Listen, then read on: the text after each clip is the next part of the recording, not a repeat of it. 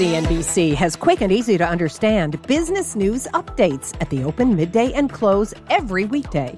Markets, money, and more from Wall Street to Main Street. I'm CNBC's Jessica Ettinger. Follow and listen to CNBC Business News Updates wherever you get your podcasts.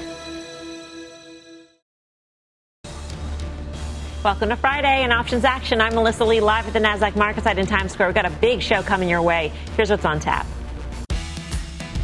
The S&P ended September by breaking a 7-month win streak and posting its worst monthly performance since March of last year. When something like that happens, investors habitually jettison two types of stocks. The first, their worst performers. The second, well, let's leave that surprising one to Carter Worth. Then, sometimes things just get so bad, they're good. Tony Zhang hops back on a past favorite that's been taken for a rough ride. And finally, a promising new COVID treatment has Merck in the spotlight. But tonight, it's also spotlighting several important lessons about surprise market events and how you should treat them. Professor Khouw has the prescription. It's time to risk less and make more. Options action starts right now.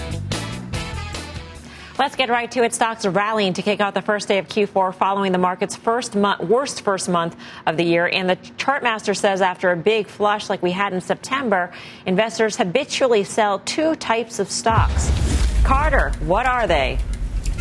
Sure. Before looking at the charts, conceptually, not a type by sector or market cap or business, but by pattern, which is to say, stocks that are especially weak preceding a sell off, they go down the most most often because people know in a way they shouldn't have been there. They're not working anyway, and they're like, what am I doing? I've known this is wrong for a while. Now it's really getting worse. There's no bid.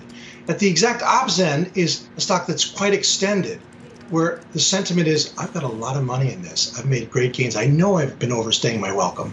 And that second circumstance we're seeing now in a lot of high flyers like ISRG and Costco, um, certain financials. And that's what we're going to talk about right now. Take a look at Blackstone, BX. Look at this table. Blackstone, BX, was $33 on the pandemic low, and it hit 136. That's the best single financial performer in the entire sector from the pandemic low. And on a five year, table that you see there, the numbers are straightforward compared to a broker like Morgan Stanley, or an asset manager like T. Rowe, or a credit card company like American Express, or a traditional bank like JP Morgan. Best performing five year. So let's look at a few charts. Here is a standard two year chart, and we have this as a logarithmic scale, and it starts at the COVID low. And what is important about this setup, and you can see it quite clearly and optically, uh, uh, it presents itself. We've failed to the penny at the top of the upper channel. We are right at the midpoint. Second chart. Do we stop at the midpoint or is the 150 day moving average where we're likely headed? I think uh, that is what you see there, and that is my objective. So, third chart, remove the parallel lines and look at the chart of BX with just the 150 day. That comes into play at around $100. That would be a 15% decline from here. The stock's down 17 already when financials as a sector only down three. Finally, look at the fifth chart. It's the same chart. It's with the 150 moving average going back 10, 12 years. This is one of the longest stretches, both in terms of magnitude without a check back and duration. We think there's more downside. All right. So, Mike, what's the trade on BX based on Carter's charting? Yeah, so, you know, Blackstone, obviously one of the most well known private equity companies founded by Steve Schwarzman and Pete Peterson some time ago, is obviously one of the most successful uh, financial startups that we've ever seen. And they've really been operating very well. They've seen their fee related income grow consistently. They've seen their assets under management grow consistently. And while a lot of financial companies have seen pressure on fees, on fee margins more specifically, uh, you know, this is a company due to the nature of their alternative investing and, of course, their diversification that isn't seeing quite as much uh, exposure to that. That said, this is a company that has also benefited from the accessibility of cheap debt, from I- the increase in asset prices generally. And most importantly, it has benefited from basically an increase in its valuation multiple. Its historical valuation multiple is probably closer to 22 times earnings relative to the 27 that it's trading right now.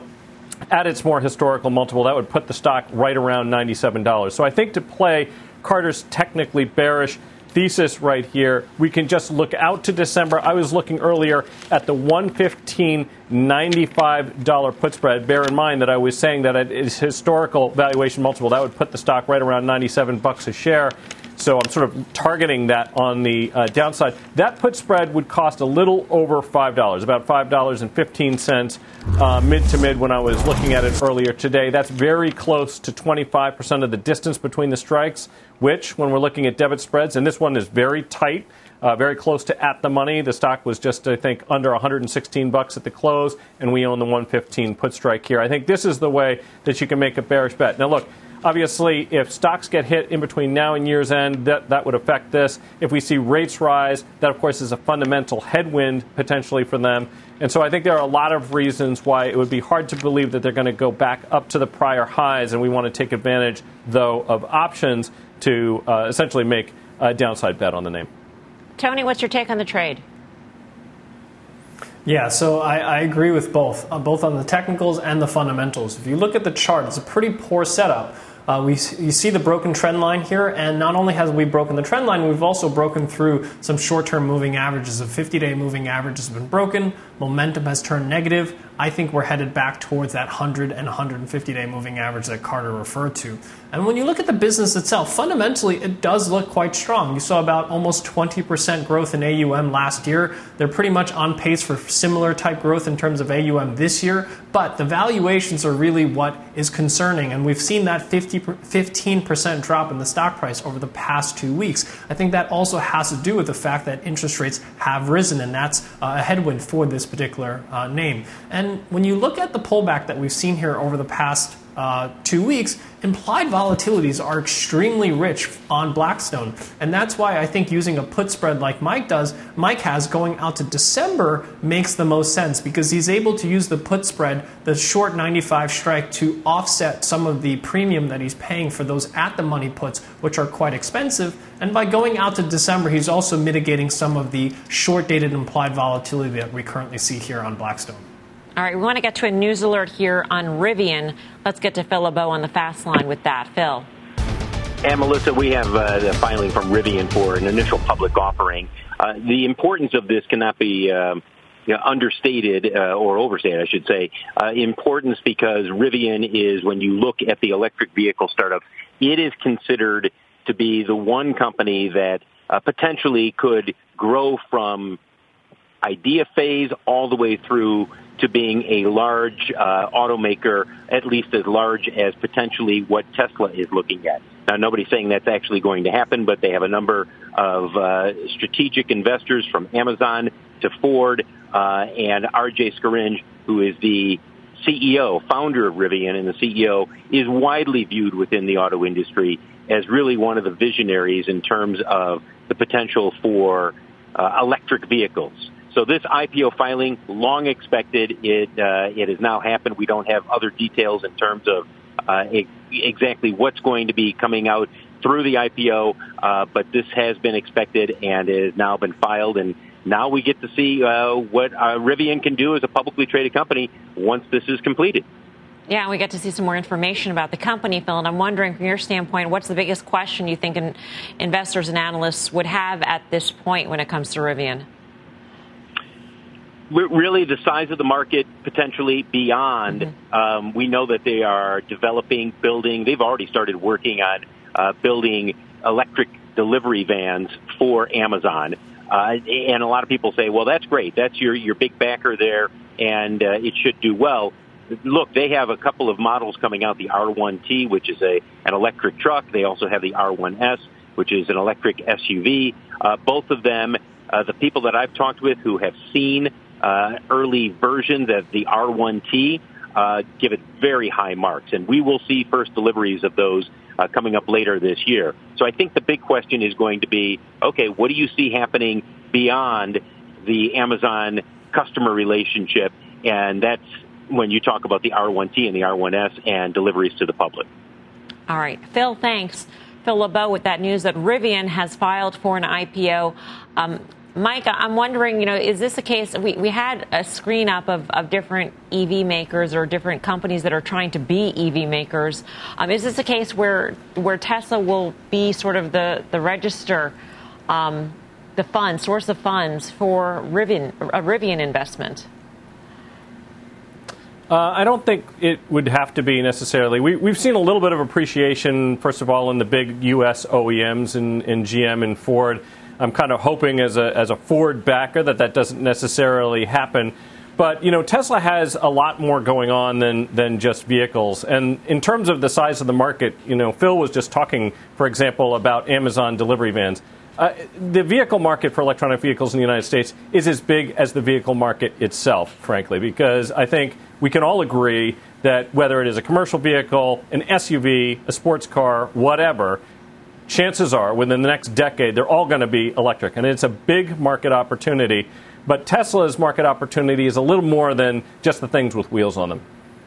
All right, we've got a lot more ahead here on Options Action. And don't forget, optionsaction.cnbc.com. You can sign up for our newsletter there. Here's what's coming up next. Still to come. This morning, Merck surprised investors with a new kind of COVID treatment. Tonight, Professor Khouw explains how to treat such surprises. And the gang helps you decide what kind of investor you are. Plus, calling all Options Action fans. Reach into your pocket, grab your phone, and tweet us your question at Options Action. If it's nice, we'll answer it on air when Options Action returns.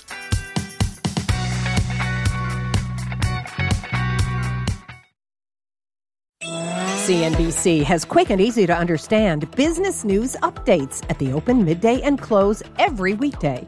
Markets, money, and more from Wall Street to Main Street. I'm CNBC's Jessica Ettinger. Follow and listen to CNBC Business News Updates wherever you get your podcasts. Welcome back to Options Action. As we discussed last half hour, Merck bouncing today after surprising the market with news of an effective COVID treatment. But the news also presents the opportunity for a special call to action on the action. Professor Khouw, why don't you explain? Yeah, so we're going to take a look at selling covered calls. Now, for people who haven't traded options, selling covered calls is the investment strategy, and I, am making sure to call it an investment strategy rather than a trading strategy that is very often the first option strategy that people will embark on, and that is selling calls against stock that you already own. And this is a situation where the stock's largely been moribund for about the last two years. In fact, it was significantly higher. This obviously created some significant upside. We saw a big, sharp upside move today. So if you're selling covered calls against stock you own, and you do this usually somewhat consistently to try to generate a little premium or additional income against the shares you own, there's a couple things you want to bear in mind. One of them is that you want to watch out for potential catalysts because those are things that can move stocks around. Now, obviously, we had a catalyst in the news announcement about this treatment for COVID, but of course, they also have earnings coming up at the last week of October. That also can present an opportunity. Though this isn't a stock that typically moves that much on earnings, but it can elevate options premium so, somewhat. Another thing to uh, take a look at is that when you sell options, near dated options decay more rapidly than longer dated options do. So when you're selling covered calls, try to keep it inside of 90 days, even 60 or even 30 days sometimes if you can. And finally, remember that what you're doing is you're trading yield for upside. So when you sell an upside call, you are giving somebody else the right to buy your shares from you, usually at a higher price. So you want to make sure that you're getting enough yield to justify giving away that upside, and also that the upside you're giving away is one you can live with. You want to choose a strike where you're comfortable selling your shares. I was looking out to the November 87.5 calls that you could sell against the stock, which closed around 81.5 today. Those were just under $1.40 when I was looking at that, that today. What that would offer you is a standstill yield of about 15%, which means that if the stock did nothing and you just consistently sold premium of about that duration for about that amount, you would collect about 15% of the current stock price over the course of a year in premium. Now, of course, it's never going to work out exactly that way, but I usually try to make sure I'm collecting enough premium that it justifies taking some equity risk and still gives me some upside participation, usually a minimum of about 1% per month. Carter, you say today's move in Merck illustrates exactly how price discovery works. In what way? Well, that's right. So just think about the volume uh, number of shares changing hands 100 million shares, largest day on record. And how did that happen? Because people took the matter casually? No. There are people who own it who, when the news is released, have to figure out wait a minute, should I add to this? Maybe I should double it. Wait a minute, this is no good. I need to dump this. So thousands of man hours, if you will, as the expression goes, um, have gone into figuring out what's it worth. And when the stock gaps up like that, and sets a range, that is what price discovery is, which is to say markets are inefficient, but they're very efficient the day of a newsprint to get the stock to where it belongs. And remember what happened on Pfizer when they announced their news? When they had the COVID, it gapped up like this and then it was dead flat. In fact, sort of drifted for multiple sessions, weeks in fact, afterwards. You have price discovery here, and it's not random, but right to its 52 week high and stopped. So selling premium is the way to play. All right, uh, we've got a news alert that we want to get to. Out of D.C., Kayla Tausche has got the story. Kayla. Hey, Melissa, the Biden administration's economic policy toward China is going to come into view beginning on Monday when the U.S. Trade Representative gives a speech outlining her views and the conclusions from her agency's top to bottom review of China. And I've learned from sources familiar with the matter that in that speech, the U.S. Trade Representative, Ambassador Katherine Tai, will declare that China is not in compliance with the phase one trade deal that was signed in January 2020. Under that deal, China had two years to buy uh, $200 billion in additional U.S. goods over the course of each of those years. And China's purchases have fallen well below that target. What is unclear, Melissa, is how exactly USTR is going to respond to that. In the text of the deal, if one of the parties is found to be out of compliance with the deal, that would open up the potential for additional tariffs or additional actions being taken against the other party. We know that the ambassador uh, has been calling for consultations with Beijing directly and also with allies over that. It's going to be a critical speech to watch, especially as we near the end of that first two year period where China will need to make good on those purchases. And now we know the administration will say officially in the most forceful way yet, it has not. Melissa? Kayla, thank you. Kayla Tausche in Washington for us. Up next, bringing a beat up old favorite back into play. It's just like riding a bike. we'll be right back.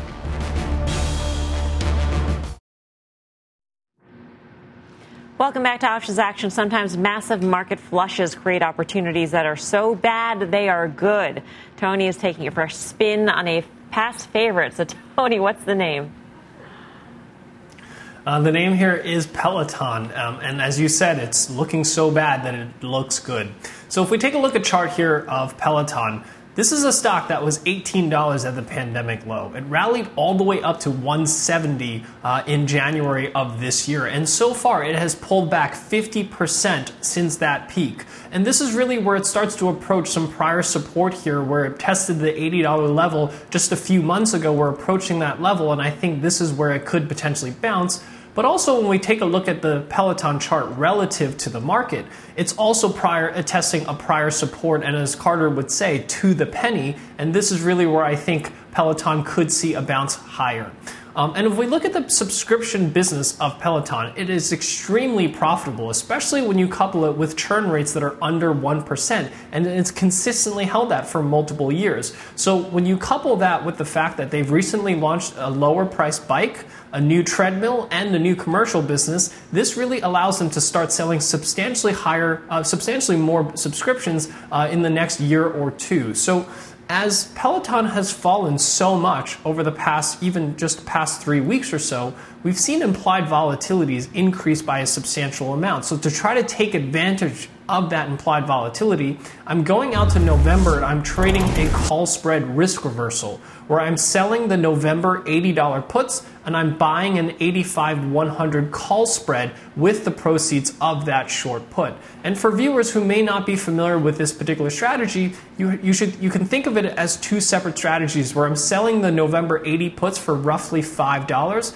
and I'm taking those $5 to, to buy the 85 100 call spread for roughly $5.30. Net net here, I'm only spending 40 cents for this call spread risk reversal. It does have uh, the obligation of buying the stock if Peloton is below $80 by the November expiration, but I effectively have an 85 100 call spread for virtually zero cost. So if we start to see a substantial rally here, the max reward here is about 15 bucks if Peloton is above 100 by the November expiration. Carter, what do you think of the chart and the trade? Sure. So conceptually, think about it. It's the exact opposite of what we just did. Uptrends, really good ones, have counter trend moves, sell offs. They punctuate the up move. Downtrends have counter trend moves, rallies. Playing for rally here makes a lot of sense. We're right at a well defined low, that May 8th low, and that's exactly what Tony's doing. It doesn't mean you have to marry it, but I think you can trade it. Up next, we are taking your tweets. Back right after this. Welcome back to Options Action. We've got time for a tweet. One viewer asks, I'm short FedEx $250 puts expiring October 15th. I'm bullish in the medium to long term due to low PE, but think buying an in the money leap and selling calls against it may be better than taking assignment at a loss. Any ideas? Mike, any ideas? Yeah, I think actually uh, she has some very good ideas here. So we're going into a critically important time for FedEx as we go into the holiday season, but we're coming off a relatively disappointing earnings, and we've seen quite a few of those actually from FedEx. I think buying long dated calls to support your bullish thesis, but selling shorter dated ones against them to offset that decay, and also to have a structure that mitigates your downside in case of further disappointment is the right way to play this name. Uh, Carter, just quickly on the chart for FedEx. It's pretty darn bad. Tony, your thoughts? Tony? Oh, sorry. I, I, um, the the charts look quite quite terrible um, right now. I think the issue is the fact that Amazon is squeezing into their space, and I think this is not particularly this is this does not look well going into the holiday season for FedEx. Yeah, um, Mike. Any sort of cautionary words when it comes to FedEx or, or UPS, for that matter, since it's sort of in the same category and, and facing the same challenges. Charts a little better there, though. Yeah, so I, I, think that's definitely true. UPS is looking a little bit stronger. Look, this is a name that has chronically disappointed me going into this season. Right. You know, we've seen a number of disappointing earnings results, and yeah, yep. and so I, de- I definitely think her structure hedges that downside. All right, Mad Money starts right now. CNBC has quick and easy to understand business news updates at the open, midday, and close every weekday. Markets, money, and more from Wall Street to Main Street. I'm CNBC's Jessica Ettinger. Follow and listen to CNBC Business News Updates wherever you get your podcasts.